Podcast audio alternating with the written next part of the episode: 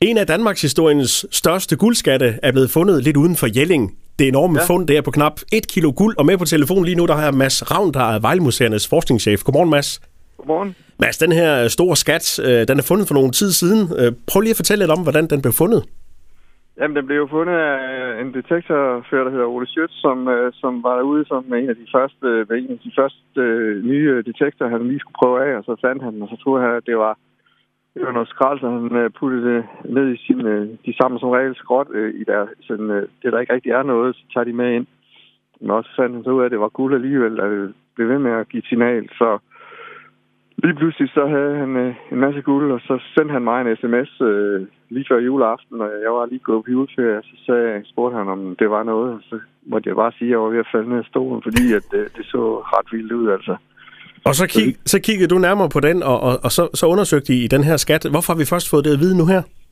Jo, fordi uh, de uh, sagde, at der var... Uh, de sagde, at de kunne høre noget, noget mere signal ned i, i jorden, så vi ville lige gå over den uh, nogle flere gange, fordi det er ikke altid, man får det hele med, når man går som detektor. Det er ikke altid, man lige fanger det hele. Så jo flere, der går over det, jo flere gange, jo bedre, og det har vi så gjort en, en del gange, inden, uh, inden at vi besluttede os for at grave øh, lige så stille ned gennem lagene, og så finde ud af, hvor, om vi kunne finde det her krydset på kortet, hvor den var gravet ned. Mads, hvad består den her skat af? Ja, den består af jo af 22 øh, forskellige guldstykker, og sådan øh, romerske mønter, og så sådan nogle medaljonlignende, øh, når vi kalder brakteater, som er sådan størrelse med en underkop, og nogle er på størrelse med en 5 krone. Og der er sådan nogle øh, mærkelige øh, ansigter og dyr og sådan noget på, som øh, afspejler den nordiske mytologi. Måske er Odin også øh, med på det, fordi der er sådan nogle runer på, hvor der står den høje, og man sagde aldrig Odins navn.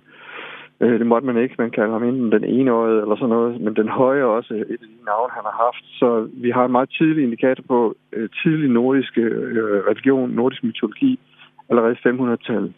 Hvem, hvem har gravet den ned? Det er en eller anden vigtig person, øh, som har boet her i, i, i Vindelev øh, og øh, området som øh, nær Jelling, og, øh, og som øh, nok var en småkong, øh, så, eller krigsherre, som gik, var med til kampen om at få samlet øh, Danmark. Øh, og det sker jo først nogle øh, århundreder senere, og der dukker lige pludselig sådan en, en, en gamle og Harald blåtand op ud af, af, af togerne. Ikke? Og det kan godt være, at de har noget at gøre med ham her, fordi det er ikke mere end øh, 8 km fra, fra Jelling. Så, så på den måde, så, så er det måske et stykke ny Danmarks historie, vi er ved at have fingrene i her. Hvad skal der ske med, med skatten nu? Nu, bliver den, øh, nu kommer den ind på vores øh, konserveringscenter, og så i samarbejde med Nationalmuseet får vi rettet den ud. Den er lidt med til på... Der, den, den, den har sådan... Der er ikke nogen grund, der er ikke noget, jeg kan godt forstå, at han troede, det var skråt, fordi den havde fået nogle knopser altså på vejen. Og, øh, og det, det skal så rettes ud, og det skal jo gøres på en, ret forsigtigt, ellers knækker de. Så, så det er nogle dygtige konservatorer, der skal arbejde lidt med. Og så skal den udstilles i Vejle øh, den 3. februar i vores viking, store vikingudstilling, der kommer der, øh, som åbner den 3. februar næste år. Lød det fra Mads Ravn, der er forskningschef ved Vejle Museerne. Tak for snakken, Mads. Selv tak.